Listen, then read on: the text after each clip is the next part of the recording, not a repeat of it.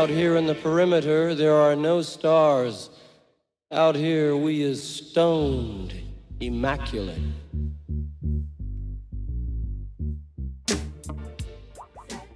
Hello and welcome. This is the C86 show. I'm David Eastaugh. As you know, we love a special guest. Let's be honest.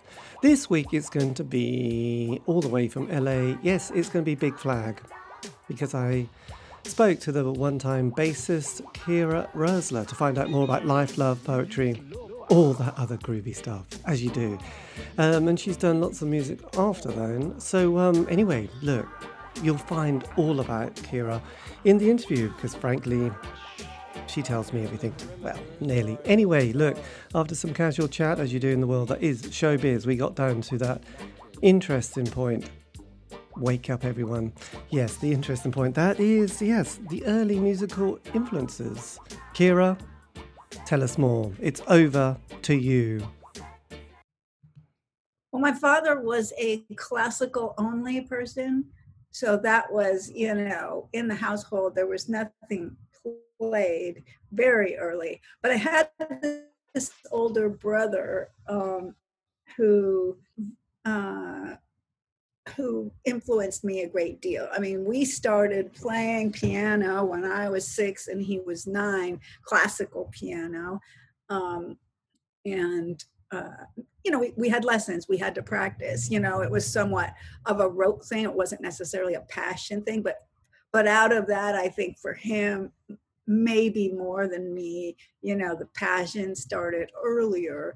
Um, and then you know, fast forward a little bit and you start having, you know, he'd have his band in the garage playing his stuff and the guitar player stuff or and then it's you know mtv comes along and and you can watch bands you know on tv which of course is unheard of before that.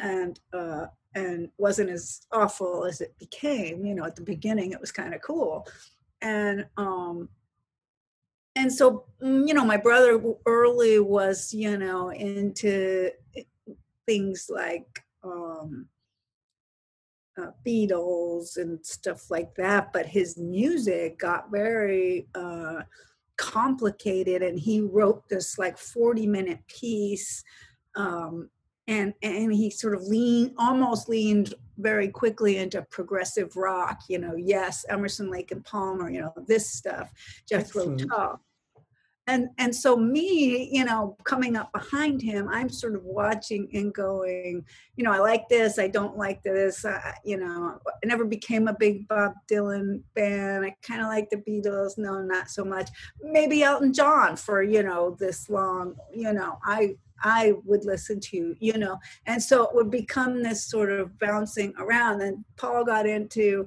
you know, the prog rock thing, what I call prog rock, right? Progressive rock. And yes. I became very hardcore into the Rolling Stones and David Bowie. Just, you know, really engrossed in that. But is almost a separate path with that sort of listening as the playing. You know, Paul, um, he had, like I said, he had this progressive rock band that was doing this big piece of music and at one point their uh, bass player quit and i decided oh that's what i'll do instead of always competing with him on the piano or whatever the trick is to join him i'll practice really really hard and get good enough so i can join his progressive rock band and mm-hmm. i practice I practiced like a fiend. I borrowed a bass. I practiced like a fiend. And by the time I could do, you know, anything at all, he had gone into punk rock, which was lucky for me because punk rock was more accessible in terms of a musician who wasn't necessarily, you know, years and years into their experience. You know, I was raw, let's say. Yes. Well, it's so, interesting because I was just going to say it's funny because a lot of what you said is like, oh my god, I, I was like, yes, that's kind of resonates with me because I, because my brother, um, who's seven years older than me, and so he's in his early sixties now, but he came of age during the seventies, and so he consumed prog rock was his thing. You know, it was Yes, Genesis, Wishbone Ash, Barclay James Harvest, bit of Jethro Tull. and then a bit of heavy metal. He had Deep Purple and Black Sabbath. Didn't have any, you know, refused to have any singles. He thought seven inch singles were just not the done thing. You know, it was albums and, all, and the solo work of Rick Wakeman as well, which we, you know, and because and because I idolized him, I used to sneak into his room when he wasn't there and listen to these records with great enthusiasm. And um, think, you know, and it was kind of, you know, I was just really curious. And Tubular Bells, you know, it was like, you know, what was on the charts? And there was a lot of novelty records in the top, you know, 40 in the 70s, especially some really weird novelty records that you hear now and you think wow that's incredible. Um, but you know this was all very kind of fascinating to me you know it was really you know it was kind of an interesting time and oh yeah and that's it because when you said elton john he had two records in like this is 73 74 and one was elton john's goodbye yellow brick road and the other was sergeant pepper by the beatles and obviously the beatles had only just broken up then you'd thought actually you know it's weird isn't it? Because they had only broken up about three years ago you know 73 74 mm. So yes, the prog years yeah. were, were quite something as well, weren't they? Yeah, very, very. Uh, I'm gonna do one thing because I'm getting a warning at my uh, internet is well and I have a solution to that before it gets very unstable. Oh dear. Unstable. Not in okay. Okay. Uh, yes. So when you, so when you picked up your bass or you picked up the bass, did it all come quite easily to you after your classical training at the age of six? Well, it's funny because I'm left-handed, um, and and I always sort of wondered whether the left hand on the piano and the bass sort of side of things influenced me at all. Of course, eh, stupidly, I learned to play right-handed because I thought, oh, the fingering part is the hard part. So it'll be great. I'll have that hand on there. And then I found started playing with a drummer and I found out that no, the plucking part was by then I had, you know, could have gone too far and kind of destroyed my right hand. Anyway, sad story, but uh, left-handers should play left-handedly. Um, but I always wondered whether the piano had um, just led me down that road. I, I always liked the warmer tones, and but but sort of intellectually, look, my brother just had a spot in his band. It, it, was as simple as that. And once I got rolling on it, you know, the next thing was, you know, we moved uh, into this sort of crash pad with a buddy of his, and punk rock started. And his buddy was a guitar player, and my brother started playing drums because you know we didn't think there was any keyboards in punk rock and so bass playing again seemed the natural thing. We had this friend, he sang, you know, and so I had a role and and it was almost predefined by the people around me. Yes, blimey. And you were young, weren't you, when you were playing your first gigs? I mean, yeah, I mean, I started bass when I was 14. My first gig was when I was 16 at the Whiskey A Go Go. Uh, band, the band was called Wax, W A X X and uh, and you know we did what we thought punk rock was you know the singer screamed and i screamed when i sang and we played fast and i had a chain on and they cut all their hair off and you know we did what we thought was punk rock. It was so early that you know it was there wasn't that much information out there you know about what to do. It's not like punk rock was defined, it was becoming defined. Yes. I mean, you were there when it was still quite interesting, I guess, weren't you? And I'm going to high school, you know, I mean, you know, 10th, 11th grade and getting beat up for looking like a punk rocker. Right. Blimey, it was that it was that extreme. Well, there was no other punk rockers in my 11th grade school. And Hollywood High, when I was in 12th grade, had one other punk rock girl. You must have you must have stood out so much.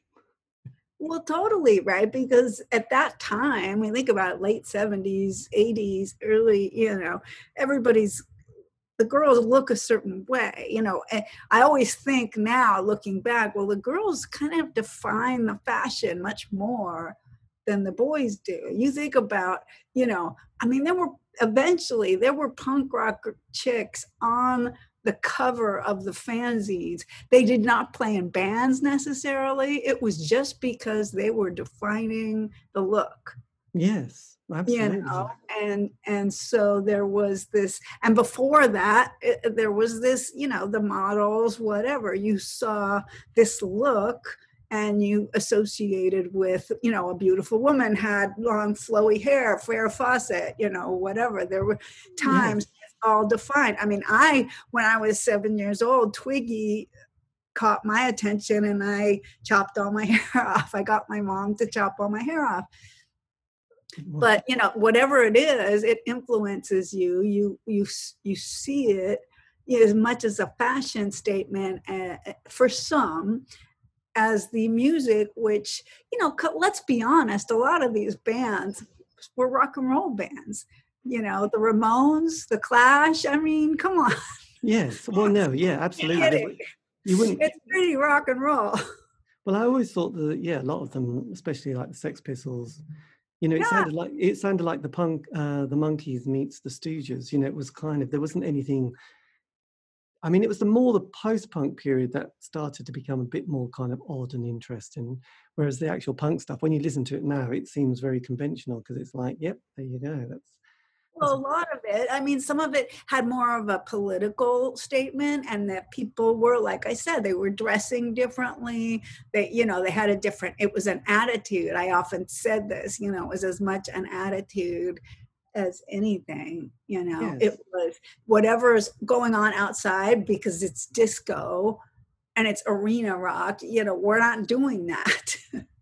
I know, and also I suppose at that time, because it's like you know anybody who was probably around in the early or the early to mid '60s, there was no kind of reference point of what do you do next. You're quite new to it, and I suppose it's the same with the punk period as well, where you you would sort of there wasn't that much to say what what do we where do we progress from this? And at the same time you know i mean it's interesting because we in in the 70s we'd had suzi quatro kind of on the stage you know being sort of a a woman all in black leathers, you know, playing the bass, and then you had Tina from Talking Heads, and there was various other sort of bands like the uh, Dolly Mixtures and um, yeah, Siouxsie the Banshees. So there was a lot more women sort of appearing in the music scene because up to then, Top of the Pops that was our go-to place. They had a lot of kind of hairy men with big with lots of hair, didn't they, and big beards. Well, in LA, we had a lot of women. I mean, that was one of the attractive things. Again, a lot of these bands you may not have heard of, but when I would go to see shows, you know, there were female bass players. There was a band called the Alley Cats. There were a band called the Eyes. There was, you know, the Bags. There were these women up there playing, and uh, and like I said, then there were all these women who were getting this attention who didn't play at all. So it was a it was a balanced you know a sexually balanced thing if you will that you know like real life wasn't like that you know no one was interested in anything i had to say. Yes. Well i know um, but then but then sort of as the 80s progressed and well we went into the 80s you know in the uk we had the we'd had the falkland crisis war yeah. basically and there was a huge amount of unemployment so there was a lot of people who were getting into bands because you know you're especially I remember sort of that age of 16 to 18 where it did feel like no future and there wasn't many opportunities. So being unemployed wasn't a really a big thing and it didn't feel like you were a failure. It just felt like you were almost doing what a lot of other people did. You just claimed unemployment benefit and we had various other schemes like the enterprise allowance where you could claim, you know, for a year but put anything you wanted to because the government just wanted those numbers of unemployed people to be a little bit lower than they really were. So they kind of wanted to cook the books a bit, really, didn't they? And so there was a lot of bands that started there. But the music scene, you'd had the post punk period. And then sort of 83 was when you really had a lot of that indie pop stuff with the Smiths and the Go Betweens and the June Brides and all that kind of stuff. But you you sort of your, your Black Flag. you joined Black Flag, which were completely different. So yeah, so how did that kind of progression go? Because that's quite early days, isn't it, of the eighties? Well, I mean, no, the, I mean, Black Flag had been, been going on for a while, and when I joined them, they were my favorite band, and uh, and shocking. And, and, I was actually playing with Dez, who had been in Black Flag at one time. We had this sort of power trio, which I had just started with him really. And we were playing at the same practice pad as Black Flag was. And I got this call one day from Henry saying, uh, who I had known here and there. And he said, uh, well, Chuck's out of the band. Do you want to practice? Practice? You want to jam with Greg and Bill after Dez practice? And I said, sure. And then I stayed after practice and they didn't seem to know anything about it. But I, I said, well, do you guys want to jam? And they said, yeah. So we jammed. And then they asked if I wanted to join, uh, you know, just like that. And I said, well, look, I, I've been going to UCLA. I was three years into my degree at UCLA. You know, I like to be able to take I'll take quarters off, you know, to go on tour and stuff, but I'd like to to work through and finish it. And so just right then that night we decided. My God. That must have yeah. did, that must was, have felt quite surreal because you suddenly were like in one of these kind of pretty heavy hardcore punk bands. Well, I, I was very familiar with a few things about them. I knew the hardcore touring schedule and and I admired their work ethic and and and they had gone through all these iterations and I liked the fact that they weren't just a stagnant band that didn't change. Yes. And, um uh, but of course, I had no idea what I was really getting into. You, you can't, you know. I mean, the main thing for me was just physically, it was way harder than you know anything I could imagine. I, I always say it's like it was like training for the Olympics. You know, it wasn't a really creative time. It was just hold on, you know, uh, try to keep your hands moving. And, and survive you know the tours with no sleep and you know total exhaustion and physically being pushed up against the wall you know sometimes losing weight really fast and stuff like that you know real signs of physical stress um yes but, i mean nothing you weren't you couldn't have been prepared for the touring aspects of this and the intensity of the gigs no, I mean, I knew, but I mean, we practiced five hours a day to be able to do two hour gigs. Now, nobody was doing two hour gigs, you know, maybe some of the arena rock bands, but your regular bands weren't doing that. Now, two hours playing as hard as you can, you know, is a lot. Yes. You know, and then maybe on four hours sleep because you're touring. You wow. know, so, so yeah, like I said, it's like, um, it was difficult to imagine what would be the hard part. Of course, with all of that, came, it became difficult at times to get along in the sense that you're so under stress, you know, that any sort of little grievance can turn into something that gets blown out of proportion. And not that there was a lot of eh, vocal infighting, it's we were more professional than that but there was i would say under the covers probably some rumblings you know? Well, there yeah. were rumblings. There were signs of rumblings you know? And and they came out here and there in various ways especially towards the end of my tenure there and and i recognize my own part of it i mean being you know professional and not showing your emotions in that context is really hard. Well, I, I, would imagine. But you, yeah, but you you were in the band for a good time, and you did, you know, three or four albums with them, including, you know, the first one, Family Man, was which was their third album. So what was that?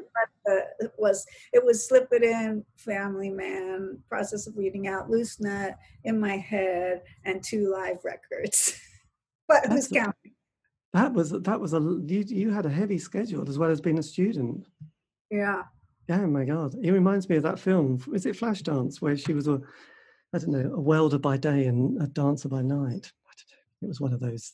It was yeah. one, of the, one of those films that we watched in the 80s. That sounds right, with her leg warmers. And I had leg warmers too, you know, but there are yes. pictures out there with me with leg warmers. Uh, and did you, I mean, obviously, you know, going into the studio must have been quite an experience as well, and sort of having that because that was that a relatively new new experience for you as well um yes and no. I mean, I I had recorded some singles uh, with Twisted Roots, a couple of other bands, but um, that was my first. I mean, we would do is we would do a 48 hour lockout and basically just play until we dropped, and then play go to sleep and then play until we dropped and like that for you know two days solid. Because usually we were trying to record two records like we did slip it in and family man on the same 48 hours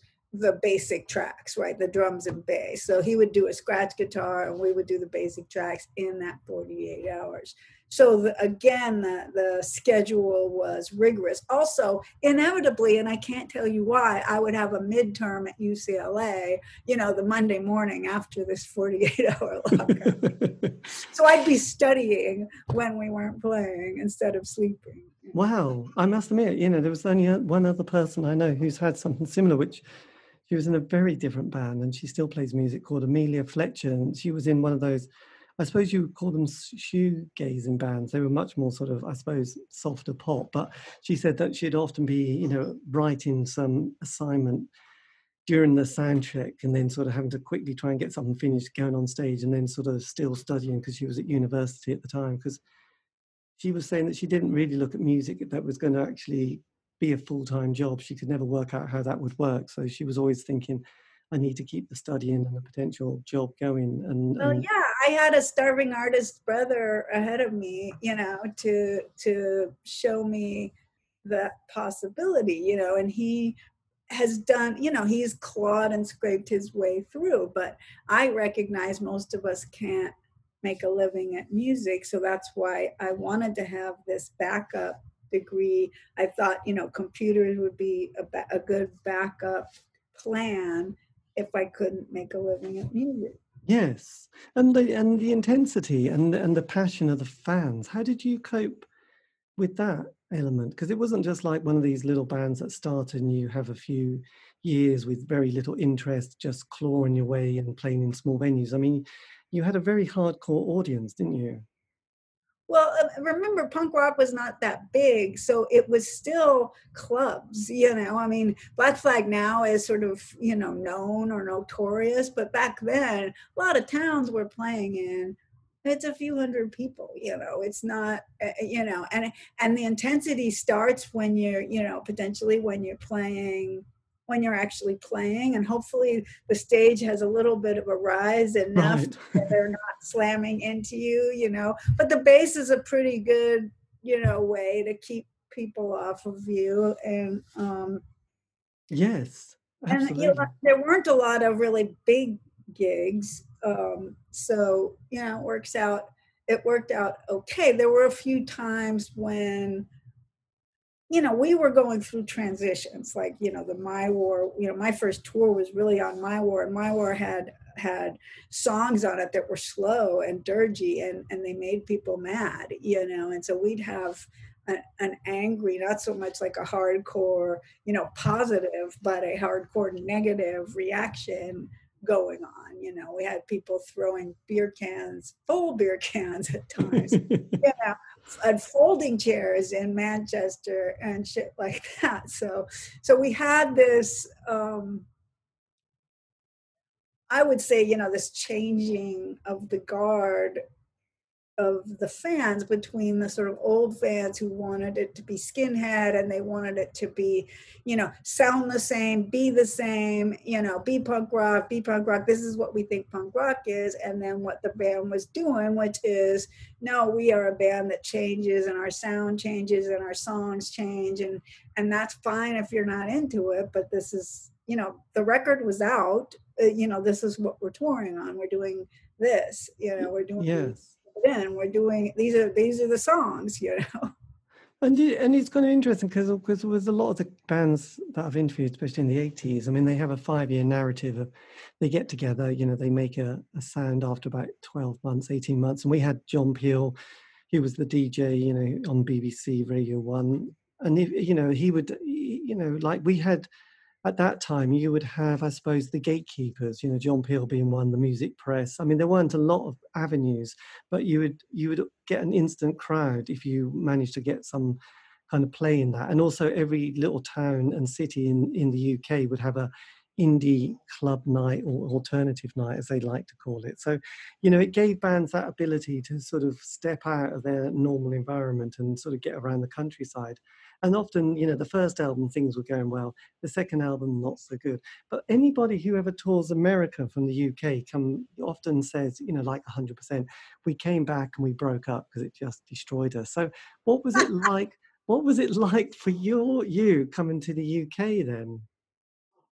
Well, like I said, I mean, it was rough. London was was fine, you know. I mean, I think London was a little more hip to what had been going on and the changes that had been going on. But once you got outside of London, you had, you know, towns that maybe didn't. You talked about these gatekeepers or whatever. They they didn't have the newest records, or they weren't up. They had this video of Henry with a skinhead, and now he had hair down to his shoulders, and and you know, it was it was how dare you you know is the reaction um and so you know there's disappointment i guess when you you know i was slammed up against the bar one night saying, you know, you're bringing bombs to our country, you know, because, you know, Ronnie Reagan and Margaret Thatcher were, you know, good friends, right? And I was like, yeah, me and Ronnie, we had this talk and we said, you know, send the bombs, you know.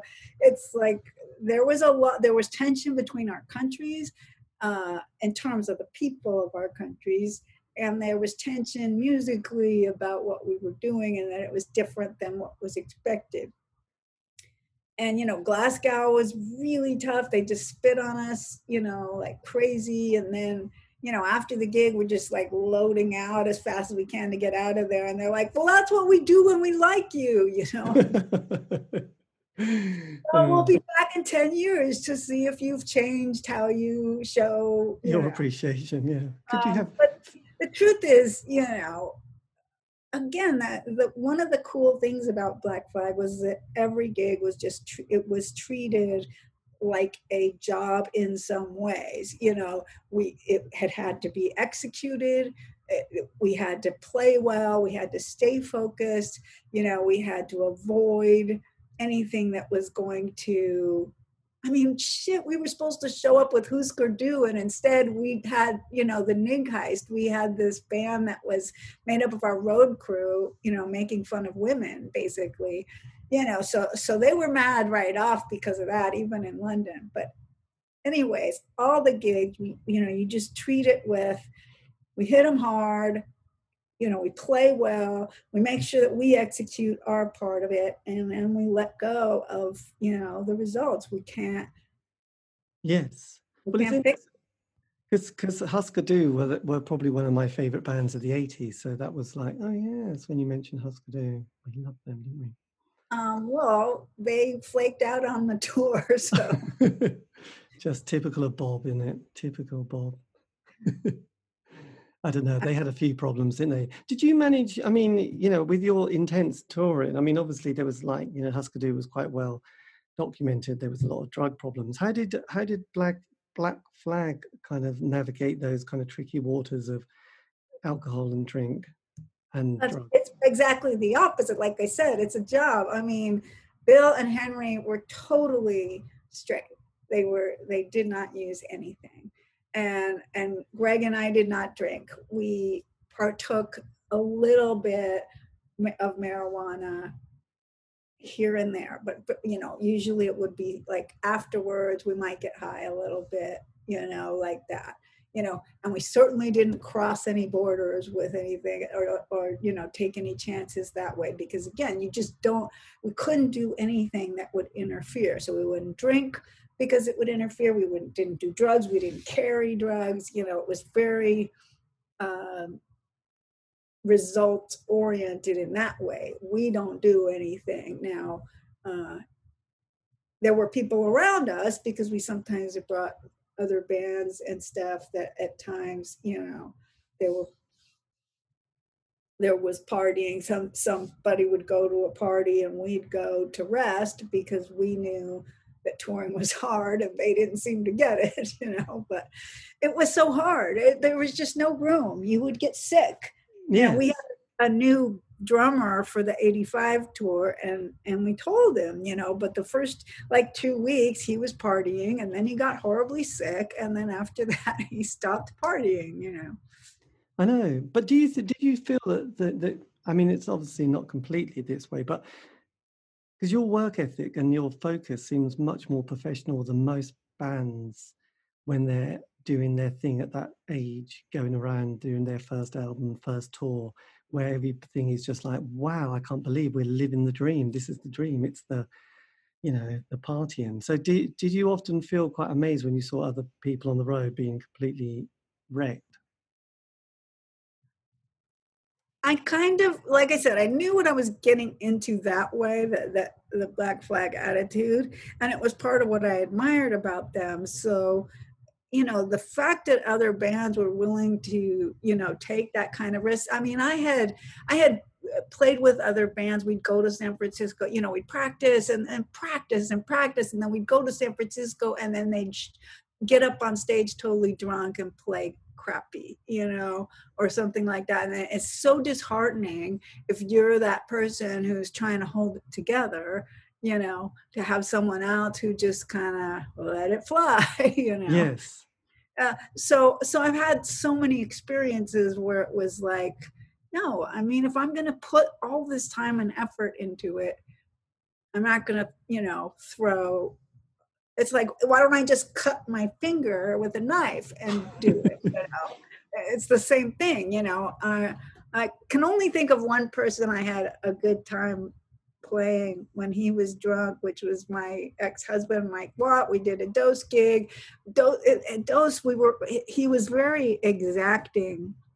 So it was fun one time. It was his birthday and he got really drunk and, and we played terribly, but he was having fun and it was just so different. That's the only time I can think of that I really uh, enjoyed it. Yes, it's probably quite tedious, isn't it? Really. But then, so when you were coming to that your your last studio album, did had you got the feeling that this the writing was on the wall that you were this was going to be the end of the for you and the band within the yes, band? I mean, I um the last the, the 85 tour was four months long and and yes that that those rumblings that i was talking to you about earlier the rumblings were a little clearer. Like we'd walk into a restaurant and they wouldn't want to sit down with me at the restaurant you know? that's horrible. So, i mean not to say nobody would but you know there was just this sort of sense about it. Um and then when i was i think we were in portland we were like the night we were recording the live 85 record the who's got the 10 and a half record i called home uh, i called sst uh, mike watt was working there and i was talking to him and he was telling me about this tour that they were scheduling and it was over on top of my final quarter at ucla which we had agreed that i would be going on. So I knew they were planning a tour without me, um, but they hadn't told me yet. Um, so then we finished. Uh, we finished the tour, um, and I and San Diego happened to be the last gig on the on the tour, and and and and it was sad. You know, I was sad the yeah. last gigs, the last LA gig, the last San Diego gig. No, it was the last gig. So it was sad. And then they called me down. Actually, Chuck called me down because he was sort of the manager at the time. And he said, you know, those guys don't want to play with you anymore. And, and, know. That's so. But did you, I mean, just before that, because you did the album in 85 in my head, which was the studio album, was that a good experience? Yeah. I mean, again, though, it was there it's like when you work with people right? You don't necessarily have to like everybody. You don't necessarily they're not necessarily people that you would hang out with under normal circumstances you know and that was very much how it was all treated. I mean greg had kicked bill out before the 85 tour like two weeks before it. Shocked me yeah. And I had to somehow pull this other guy together to get him ready for the tour. So, you know, he's he had gone through singers and, and bass players and drummers and stuff. So it's not that much of a surprise because God, it's like the Godfather, isn't it? he, there was a certain amount of, you know, turnover, if It you was- will. So how did you get on with Henry? Did you um did did you have a you know because he was always being the front man. I mean, did you have a chat with him when you left?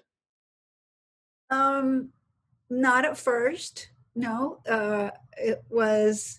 It was funny. After I left Black Flag, I did my last um, quarter at UCLA, and then after that, I had to find a job, and the and the job I got was in Connecticut because my father had hired the guy who was running the computer department at Yale University. So I moved back to Connecticut, where I was born, and um, and Henry came out on a spoken word tour.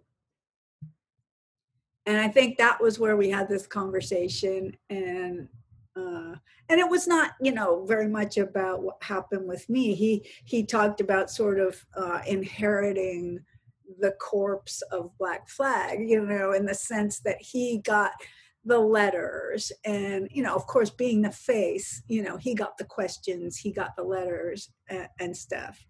Um, he got he got asked in person and in mail, you know, a lot. He had to write people. He had to to talk about it. Um, Yes.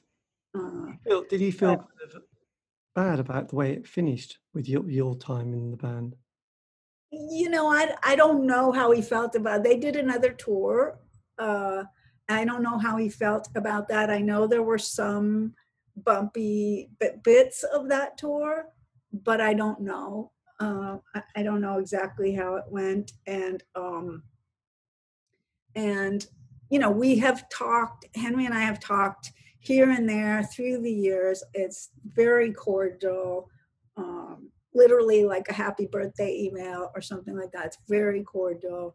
I'm very cordial with Bill um, as well. And, uh, you know, I mean, of course, there's no hard feelings because in the end, we were all there to do the same thing. Now, interestingly, his book, Get in the Van, he said a really, a lot of really mean things in it because it was his journal. And again during the rumblings right? It makes sense. So so he would write during the rumblings. In the fourth edition he he kind of takes it all back. You know because he gets some distance from it and and it changes how you look at Yes. Well, I, th- I think most people at the time, when they have an argument, it's the other person that they're blaming. And then with time, they often look back and go, actually, I played a part. I had to play a part. You know, you have to take responsibility, don't you? You have to realize if there's an argument with two people, say, it's like, it's bit un, you know, you both played a part in that for very, you know, and I think that that's when you, I when was you, just a bitch because I was tired and I was cranky and it wasn't really about you at all. yes. You know what I mean? It's like what I had to realize is that my behavior, you know, had, some really rough edges, you know, and that was my part, right? And and it had rough edges with all of them. And so, no, although no one could say, "Well, you did this and that" necessarily, I behaved badly. You know, I I couldn't maintain a um, cordial, professional manner all of the time, and that's enough when you're working as hard as you're working. Yes, and you're young. You, you're pretty young, weren't you? I mean, let's face it. I mean, 23, you know, 23, 24. By the time I'm, I'm 24, by the time I'm out. I know, and that's that's quite intense, really. I mean, most people don't look back and think, God, I acted just brilliantly all that time from my, from the age of 18, 17 to 8, 17 to sort of like 23, 24. I mean, you know, you, you cringe when you look back at some of the things you do. So I think you have to give yourself some slack, really. Yeah. Well, It's, it's not, uh it's, you're not the wisest person, but you've got amazing confidence. like you said, it helps to to look at your part so that even so that even if it never gets cleaned up, that you have some idea and you don't sit here stewing over what somebody else did, because that certainly is worthless. Yes, but then you know, so that that was obviously that that one chapter that's slightly folded. or closed. And then you you know you get straight back into your next project, which is the Dos, which is obviously you know you put your base down. Dos. it's called dos too in Spanish. Good. I'm glad you Okay. picked that. Otherwise, I'd gone through life thinking it was the other dos. Yes. So then, yeah. So that that obviously helps to fill that void that that had sort of been left with being in the band and all that intensity, as well as the creative process. Yeah, I mean, I started working, but um, uh, Mike and I had been dating, and um, he lost D. Boon, was a huge part of his, you know, life and his music partner. And I had been doing these bedtime stories for my nephews who were really young, and one of them had trouble sleeping. So I would read bedtime stories, and I would overdub these intertwining bass lines. And so uh, when Mike lost D. Boon, I would go to his house and we would just noodle around on these bass lines. I would show them these basslines and we noodled around on them. And then we started developing others and, and we started going, well, if we're going to have a two piece bass band, we don't want anybody else to get in the way. Yes. that was pretty much our motto. And did So, that? and I was going to say, and did that sort of feel like a really nice kind of project to sort of not ease the healing, but certainly to sort of feel like you could put your energy and focus into something else?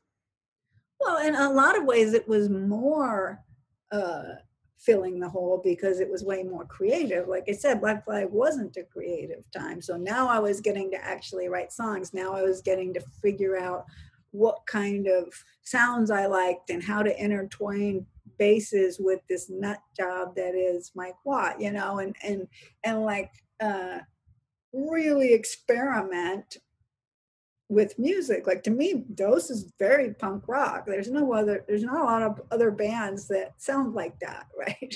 Yeah. It, it's very anti everything else. Yes, makes it pretty absolutely. So, um, so it was very creative, and it, um, and it was sort of unlimited in terms of what I could do. Um, Mike eventually did get kind of busy because he was doing fIREHOSE and he started touring and stuff, and I would stay at home and work. But there was always, you know, songs in the in the pipeline and stuff. So, so yeah, it filled it filled in that idea of me being a a, a musician, if you will. Yes, but that was also. I mean, did that was that quite complex because of his kind of intensity and also the tragedy of his death of his kind of band member and being married. That's tricky, isn't it? That's a lot to play with. Yes, uh, yes, yes, and yes. I mean, in some ways, no, because there was no. Um, you know where they are you know practice you can you know you, you're just sitting right there and and you can sit down to practice you know so it's it's the the logistics are not difficult but the the way you know how with your partner your moods and your interplay kind of goes up and down so you might be in a very feeling very creative and very interested but that doesn't necessarily mean the other person is and you're right there going well let's come on let's do this and they're in some other space you know Yes. so so um That's difficult, isn't it? That it is and the expectations i would say is also an issue you know what what do i expect from you my husband to help me with my creative thing? And what do you uh, expect from your wife in terms of you know music and or everything else?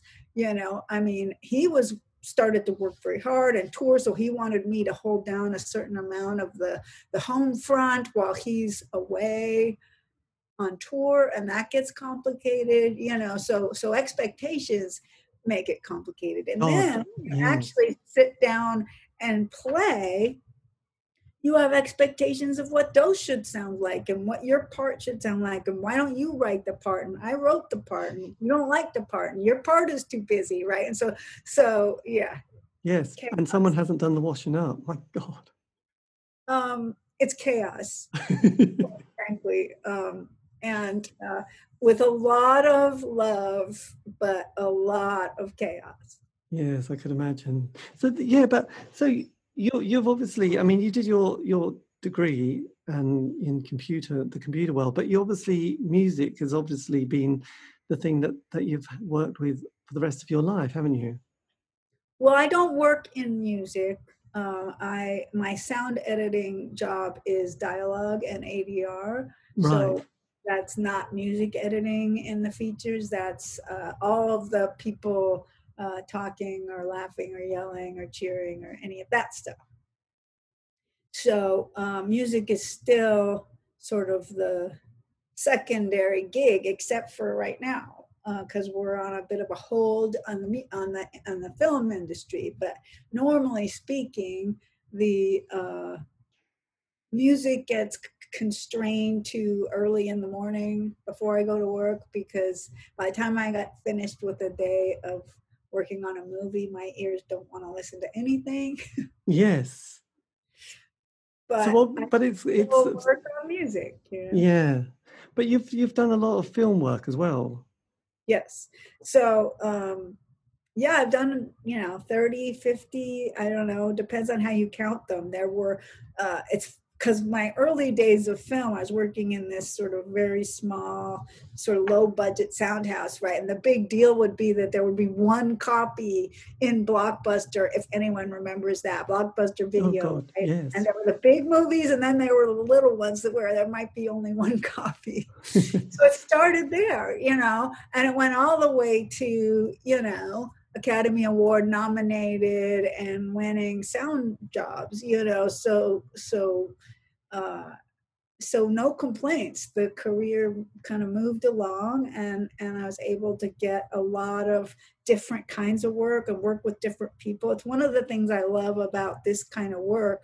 Unlike the corporate world, which is what computers were like, this world the project ends and then there's a new set of people and a new set of issues you know and you don't you, it isn't got that forever feeling yes that you do in an office job, you know? Yes, absolutely. God, so LA is your home, isn't it? Yes. Yes. So look, because because you've had a fascinating, gosh, it's amazing, really, what you managed to pack in. Um, I mean, what would you, if you could have said anything to your 18 year old self, what what would you have just kind of wanted to whisper to them when they were starting out on stage and doing their thing? Probably 16 in your case, actually. you know, it's the same thing I say to myself now in a way. It's like enjoy what's happening right now. Because oftentimes when I'm stressed out, overworked, anxious, whatever, right, I, I fail to enjoy the part that's enjoyable you know, I'm working on this big movie and it's really exciting. And I look back on it and I go, wow, what a great project. But during it, I was kind of miserable. and the same thing happened, you know, during the music stuff a lot. I was stressed and I was, you know, I had to go to practice, I had to go to school and I had to go to practice and I was struggling and my bass was heavy and I was carrying it, you know, and you're dealing with all of the sort of uh, logistics of your life and you miss out on the watch what's happening like you said well, isn't this amazing that you're playing on stage at 16. Isn't this amazing that you got to join your favorite band? You know, whatever it is. Like, eh, I guess it's that stay in the moment, but it's more than that. It's it's be grateful for that stuff in the moment that uh, may not feel physically or emotionally wonderful. Yes, it is wonderful. I know. God, it's kind of weird, isn't it? It's like I did. I did. I had to confess. I did one. I did go to one of those Tony Robbins kind of workshops once, and he and he said a few things which were quite good. He said some things which weren't so.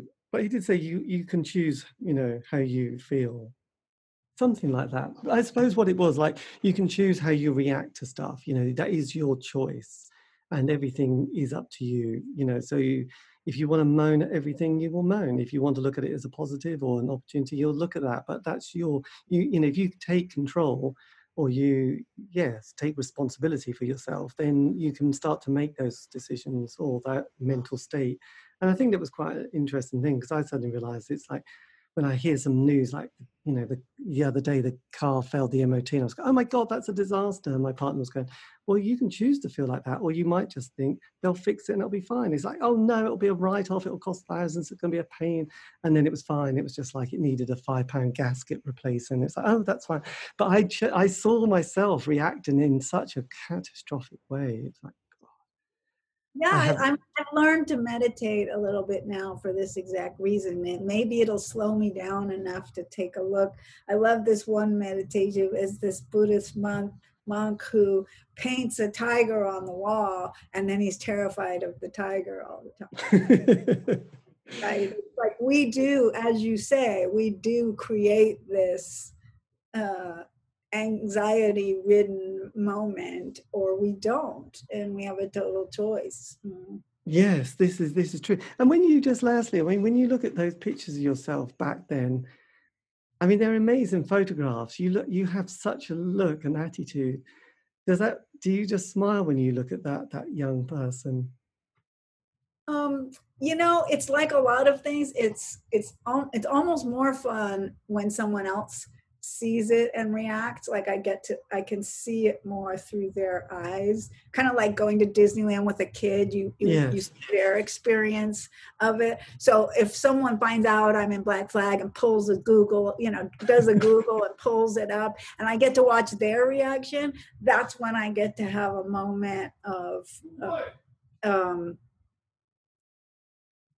you know wow that wow, that's amazing. You know, because there's a there's a brilliant picture of you in in Canterbury, UK, isn't there? Which is on your I have to admit, it's on your Wikipedia page, and it's like, oh, that's that's um, and there you go with your black coat, you know, black leather jacket, the hair, the expression. It's like, yes, amazing. Yeah, I got a little help though. Whenever it's like too made up or whatever, you know that someone played, you know, doll with me because it's just never been my thing. But I have let a couple people uh, play makeup doll with me. Um, but yeah. yes, uh, that's how I know what picture is what. But but so yeah, it can be fun when somebody else uh, reacts. But um, of course, for me, it's just a uh, it's just a photo like you know the ones of me as a as a baby or as a little kid you know it, there's a whole library of them going back to me being you know a,